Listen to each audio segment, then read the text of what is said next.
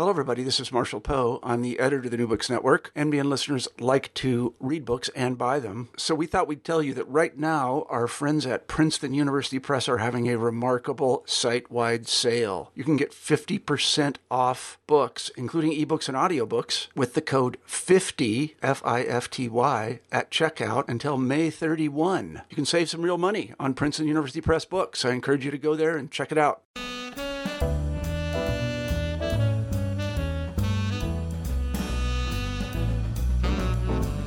Hello, everyone. I'm C.P. Lesley, the host of New Books in Historical Fiction, a podcast channel in the New Books Network. Today I'm speaking with Terry Gamble about The Eulogist, a novel set in the early 19th century United States. This novel addresses many interwoven themes, among them immigration, abolitionism, revivalist Christianity, and the position of women.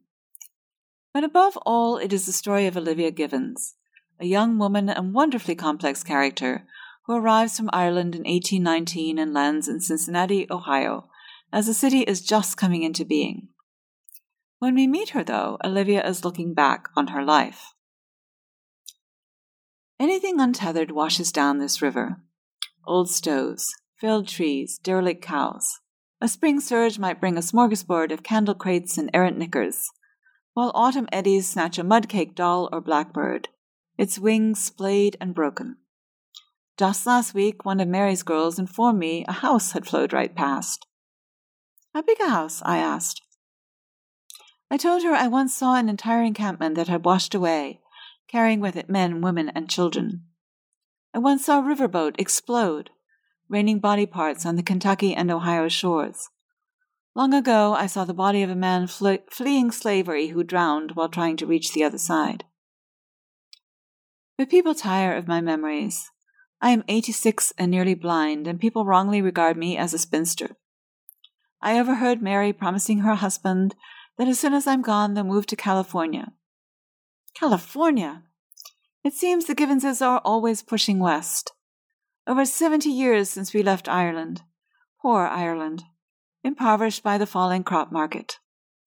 If you happened to be on the banks of the Ohio in 1819 when we drifted past, you would have seen a father, a mother, and three children with the erect bearing of the privilege.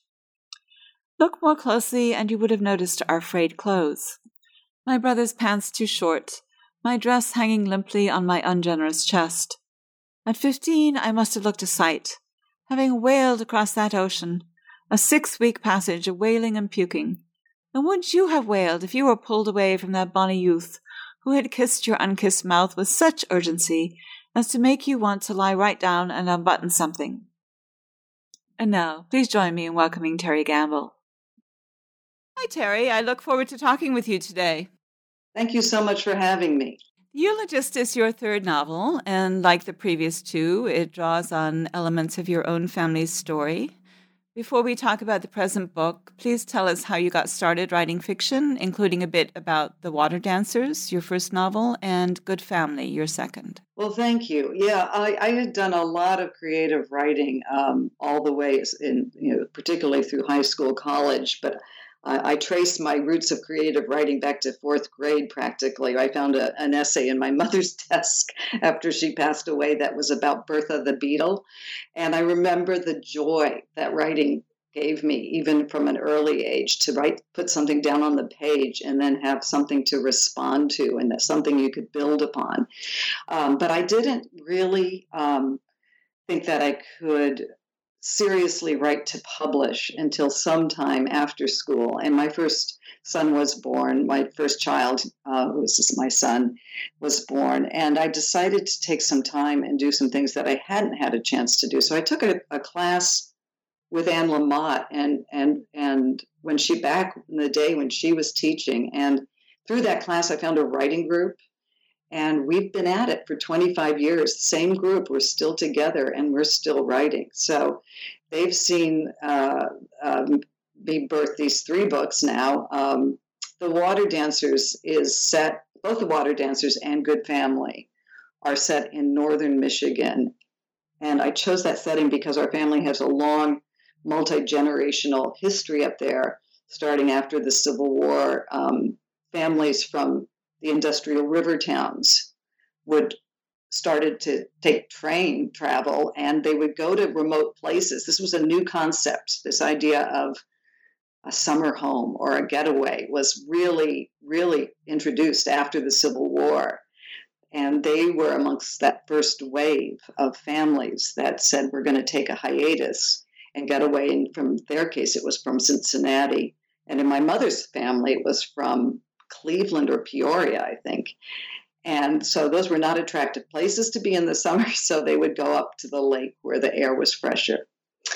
And uh, Water Dancers, the genesis of Water Dancers was a character named Rachel Winnipie, who is an orphaned Indian child, Native American, from the um, uh, tribe up there that is reflective of what I saw growing up, which was that the Indians were very set apart, very segregated. They were often confined to orphan schools or they were taken from their families and they were taught to uh, speak English, forget their languages, forget their spirituality. So I was really interested in the layers of Native American uh, townspeople and summer people in that novel. And so I set that novel starting in the Second World War, when I think there was a big democracy shift, a, a, a social upheaval in this country.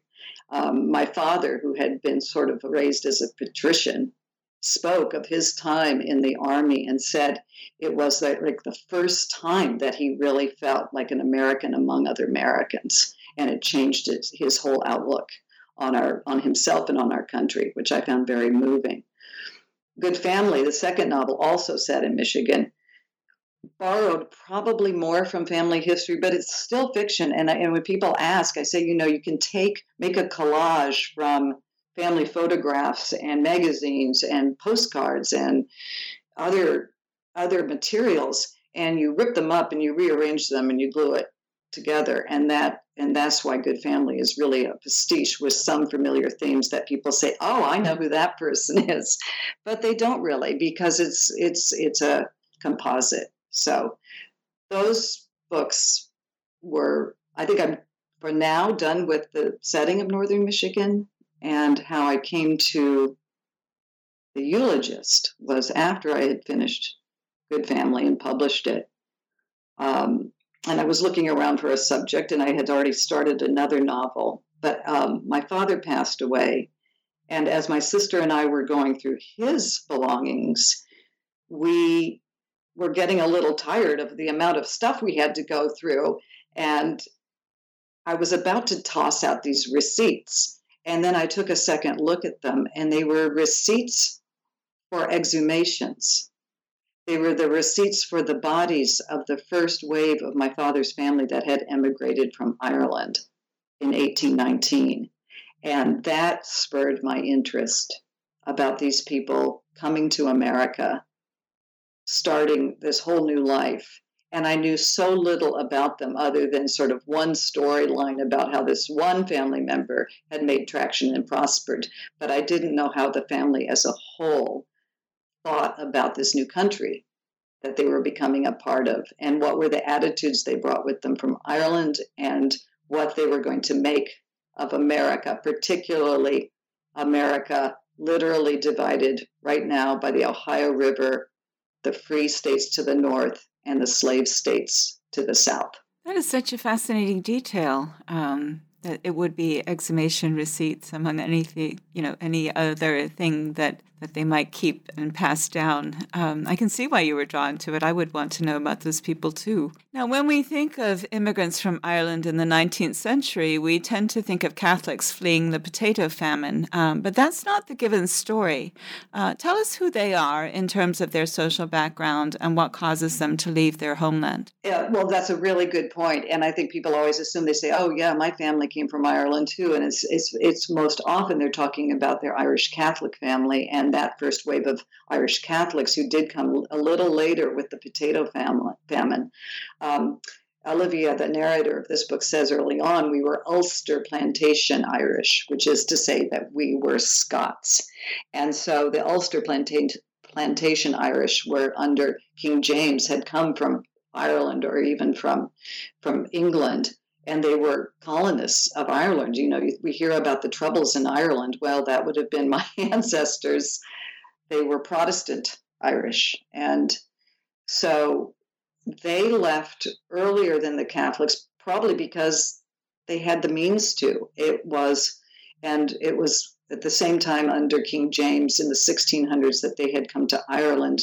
That's when we also see colonization in the Americas, North America, Jamestown, etc. So, 200 years later, this this family comes to America, and they come not because of the uh, potato famine, but there was a related famine, which is pretty interesting. A volcanic eruption had caused several summers in a row to not have sun basically. It was they were climate refugees. Uh, the sky was dark and crops failed and people in europe were on the move. And then it was also the very at the end of the napoleonic wars and a lot of that war was fought by sea and there were embargoes um, and therefore the family had prospered probably during the war. But after the war the embargoes were lifted and the prices failed. And so if you weren't the first son, you didn't have as much opportunity. So this is the voyage of a second son who brings his family to America. Oh, that's so fascinating. You know, I read that entire book and I did not make the connection between uh, that and the explosion of Krakatoa, I think it was in 1816, right? Right, right, right. And was it Krakatoa? I think it was another volcano, but but she wouldn't have mentioned it because they wouldn't really have known. Uh, there right. was no. yeah. they just would have known that the weather was bad. Right. No, that that's a really good point. So soon after their arrival, um, first off, Olivia, who is your heroine, uh, is not happy to leave Ireland. Uh, we'll get back to her in just a second. But then once they get here, things almost immediately get worse, if that's possible. Um, their mother dies, and their father leaves. Mm-hmm. Yeah, they lose their parents to death and abandonment, which was not uncommon, evidently. Um, their mother dies in childbirth, which is very common, and their father, uh, Josiah, is unable to support them. And so once they are of age, which would be uh, what we would probably consider young, you know, mid teens, he decides he will do better on his own and he he promises he'll return, but he leaves them to make their way and he kind of leaves them under the care of the eldest son, James. So, as I mentioned just now, Olivia is the heart of the eulogist. Uh, tell us about her as a person and how she became your main character. So, Yes, Olivia is the only daughter. She's the sister of, of James and Erasmus. She's plunked in the middle. She's the second child. And she was, when I first started writing this book, she was one of about three voices that emerged. And I was telling the book from different points of view. But the more I wrote about Olivia and the more encouragement I got from my editor to confine the point of view to, to hers, it became clear that her perceptions really were unique. Uh, uh, and it gave a unique slant on the world around her because here she is. She's a 19th century woman at a time when there was something called really the cult, cult of true womanhood, which dominated um, along with pious religion. Um, and she finds herself neither particularly feminine nor feminine nor pious. So it's it's her take on things that I found so interesting because she's constrained. And it made it somewhat difficult as a writer to deal with her constraints because it's hard to kind of inject her into certain scenes. But it also gave those scenes a little bit more um, clarity. And um, yeah, I, I would just say that her her voice felt the most true to me. And so I had to let go of those other voices and then find a way to get those um, those plot points into the story as told by Olivia. Hey, it's Kaley Cuoco for Priceline. Ready to go to your happy place for a happy price? Well, why didn't you say so? Just download the Priceline app right now and save up to 60% on hotels. So, whether it's Cousin Kevin's Kazoo concert in Kansas City, go Kevin, or Becky's Bachelorette Bash in Bermuda, you never have to miss a trip ever again. So, download the Priceline app today. Your savings are waiting. Go to your happy place for happy price. Go to your happy price, Priceline. She really is a fascinating character. Uh, I would imagine her her constraints are some ways increased and some ways lessened by the fact that at least when she's young and by the standards of as you point out, you know, perfect womanhood, she's poor.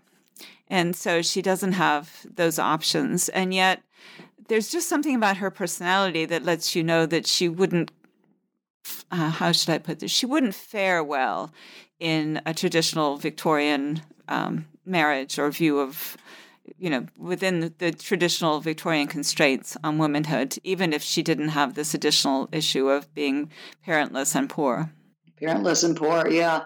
Um, she's very reliant upon her brothers, particularly her elder, her older brother.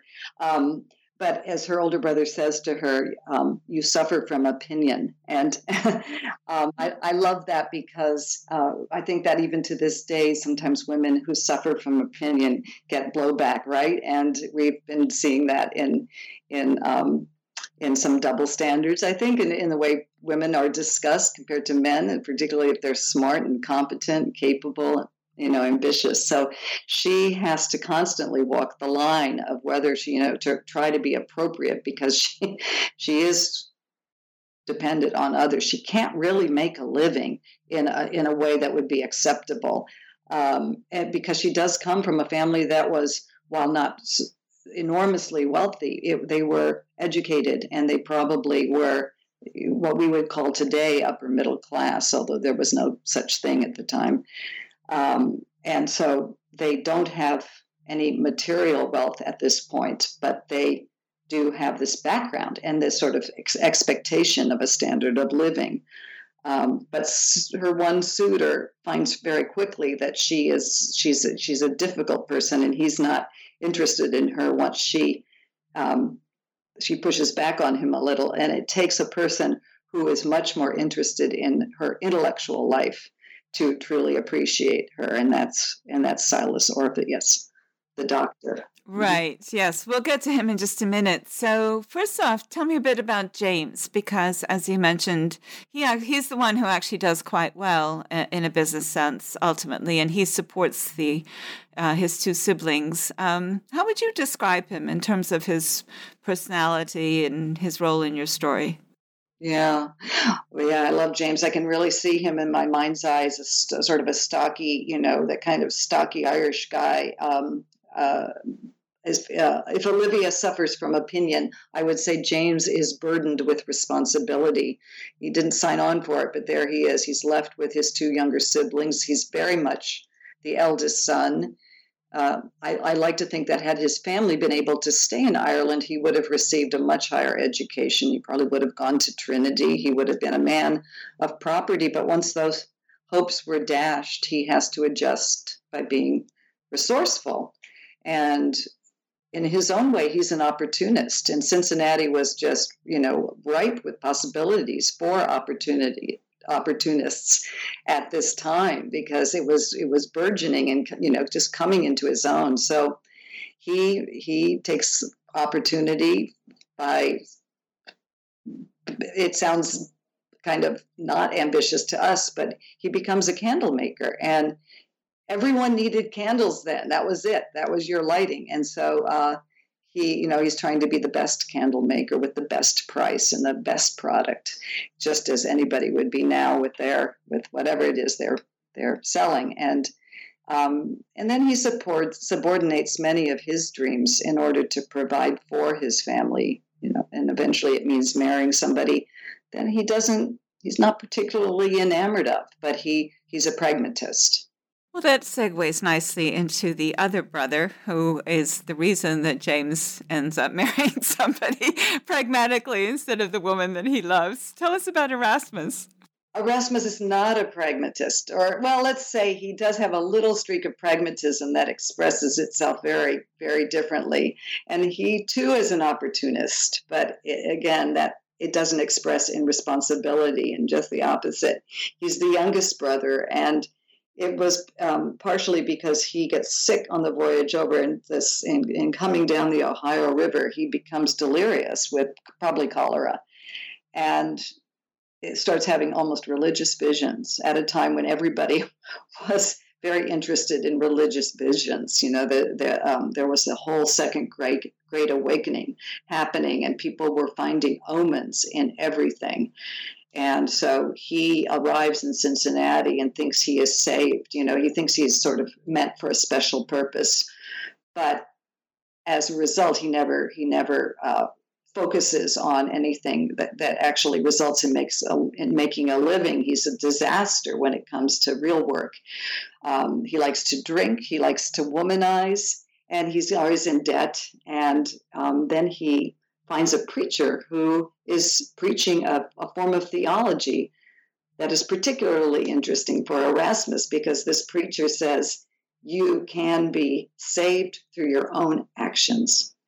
And that is fairly new. That was that was a form of Methodism, and these this is a family that was probably Calvinist in their in their Presbyterian upbringing, which meant that you were either chosen or you weren't. You were a, you were elect or you were a reprobate. And Erasmus is clearly a reprobate, and then he's told, "You can change that."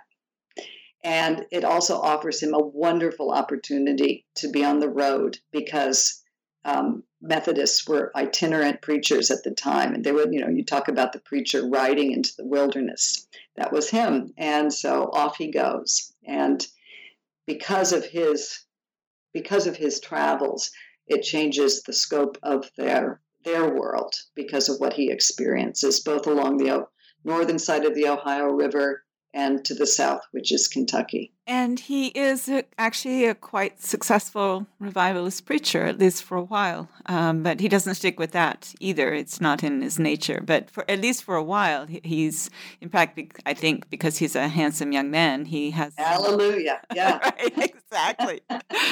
yeah. He's got, yeah, that women love to hear him preach. And he steals the girl that James is in love with yeah, spoiler alert. Yeah, yeah. yeah. well, I'm sorry, but it's not that far into the story, so we won't say what no, else no, happens. No, no. Um, but we will say that um, it's through uh, Erasmus and Erasmus's wife that uh, Olivia meets Silas Orpheus, and Silas is really a kind of crucial link between the part of the story that's about early 19th century Cincinnati and the issues of women, and the other major theme of the book, which is uh, the situation on the other side of the Ohio River, which you mentioned, uh, where slavery is still legal. And this is 1819, 1820, 1830. So it's not going to become illegal anytime soon. Mm-hmm. Um, and eh, so tell us about how uh, Olivia meets Silas and what their relationship comes to mean for her as far as you want to go. Um, you don't have to tell sure, the whole story. Yeah. So the so Silas is, is his full name is Silas Orpheus, and I don't know that name came to me just right as I started writing about this family from Kentucky, and it's an, you know it's not a name that I I was familiar with, but of course, we think about Orpheus going to the underworld. He is a medical doctor, and he is um, uh, one of the things that he's to how he, how he does his research is by uh, through the autopsies of bodies, which is illegal. And I'll get to that in a second. But the way that Olivia meets him is because Julia, who marries Erasmus, is giving birth. And on the night that she's giving birth, Silas can't make it because there, there's in fact a race riot that night. And there was a race riot in the summer of 1829. Um, there's uh, Cincinnati broke out in violence um, between mostly the Germans and the and the Free Blacks, and so he's tending to the injured, cannot attend the delivery, and he sends his girl, who's a who's sort of a midwife, um, probably not a trained midwife, and um, she's African American. And Olivia finds out later that she's in fact a slave belonging to Silas's brother, who lives in Kentucky, and that she's on loan to Silas as an as an assistant. So this is her first, Olivia's first um, meeting with with Tilly, this one character who's slave, and um, and then she meets the doctor the next morning when he comes to their house. And he already has a, an impression of Olivia from an earlier event where he, he she stood in support of a controversial um, point of view at a lecture. And he had observed her, but she had not met him. And he's intrigued with her mind. And he eventually um, he asks her if she would be interested in accompanying him to an autopsy. And of course, because she is so curious about the world, she seizes the opportunity, and that starts their relationship. So you mentioned uh, Tilly, the girl. Um, she and Handsome, uh, who is another slave, are part, very much part of the story. This part of the story. I don't know how much you want to to tell us about them, but there is this sort of link between them and Silas and Erasmus, and of course Olivia through them. Um, can you fill them in a little bit about why you decided to go into this element of life in the area? Yeah, well, both both Tilly and Handsome came to me pretty early on, and, and that was actually when I was still writing through other points of view, and I wrote through Erasmus's point of view of how he was uh, in Kentucky, and he um, becomes ill with malaria, and he has had been preaching um, along uh, to some of the southern farms and plantations, and he has um, he'll even preach to the slaves if they'll listen, and he has been run off from one of the from one of the farms for inciting um, slaves to uh, to riot. And you know, even though he was just quoting some story about Potiphar in the Bible, anyway, one of the the slaves that has heard him preach is, is emboldened to confront the overseer about his harassing his woman, and we find out later that that was Handsome. And as a result, Handsome is punished and sold off and um, he escapes and he comes upon Erasmus, who's sick uh, with malaria. And Erasmus has to make a decision at that point. Does he does he help Handsome in his escape, or does he return him to his his the family that owns him and also the woman he's married to? Um, Tilly, as we find out later, is not too much later, but this this young woman who's on loan to Silas Orpheus is a relative of Handsome's she was based on a different character that's actually a true character, uh, kind of a composite of, um, first of all, Eliza Potter was a woman who was a hairdresser, a free hairdresser in Cincinnati, and wrote what is considered the first uh, book by an African American. And through hairdressing, um, Black women were often able to make a living and Tilly has a knack for hairdressing, probably a better hairdresser than a midwife. And um, uh, the other the other character from which I drew to create Tilly was um, a woman named Matilda, who was actually um, a defendant in a case that was tried by Salmon Chase. He was defending Matilda's right to be free, and she was actually also on loan to a, fa- a, family in Cincinnati, and she was pulled back to the South. Salmon Chase lost lost the case. So we probably don't want to go too much further into the novel, um, but since I mean characters are, I think, the most vital part of any novel, but they're particularly wonderful here because they're all very complex people, um, and I really enjoyed the novel itself. How do you, as a writer, develop characters? I'm always fascinated how other people do it because each of us has very much her own style. Well, it's you just have first of all you have to write. You have, and I I have to remind myself of this constantly um, that characters don't don't usually appear fully developed on the page. You know, like Venus on the half shell.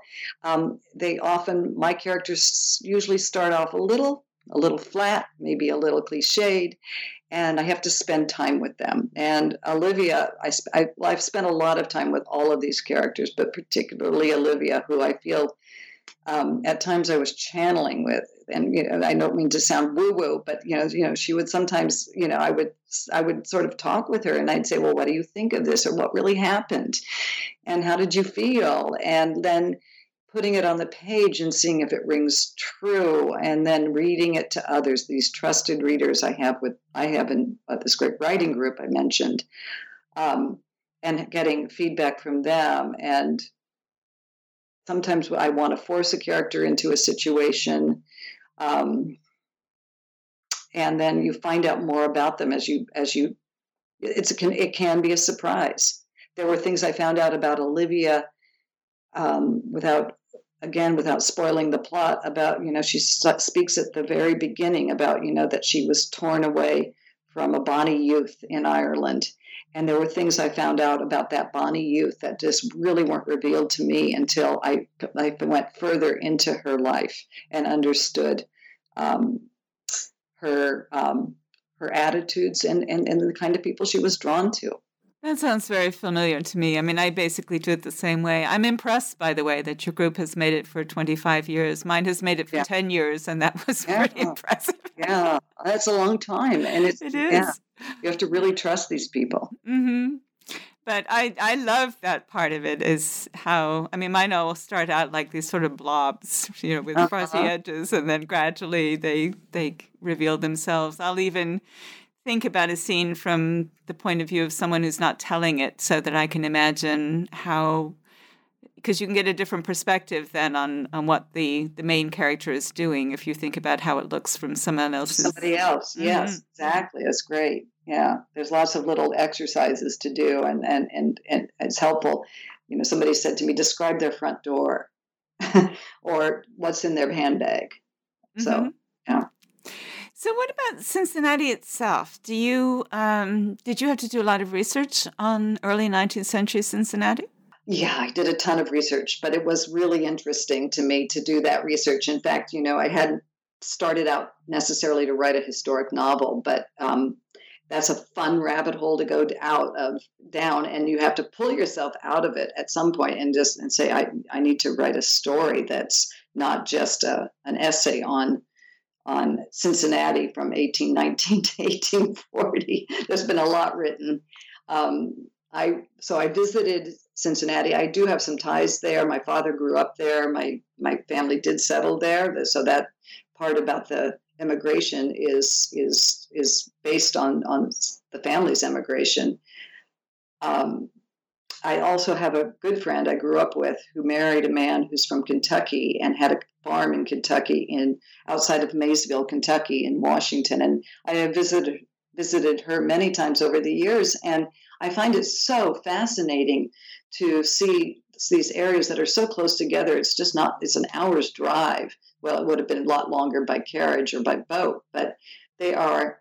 Um, they influence these regions influenced each other so profoundly profoundly they were interconnected in business and in social interchange and um, common culture and yet so different by virtue of, of being one a slave state and one a free state um, but cincinnati is is such a fascinating little little city i guess it's not that little but it's it's at the time, it was a burgeoning village, and it was called the Queen of the West. It was like the last bastion before the frontier. So it seemed to attract what would have been at the time kind of progressive thinking and people who were pontificating about you know religion and and marriage and society and science. And so you there were constant lectures constant theater performances um, people trying out new forms of business. And industry was starting up with um, foundries and tanneries and shipbuilding and this teeming mass of humanity i think along the at this fortuitous bend in the river. So it was an easy place for farmers from the hinterlands to drive and slaughter their pigs and sell them into a market that included feeding the slaves in the South. So anyone who could seize upon a business model that incorporated the waste products of pigs had a ready supply, and that's how James gets into candle making. Um, I recommend visiting Cincinnati. I recommend visiting the Freedom Museum. It's so moving. Um, the, it's also called the Underground Railroad Museum.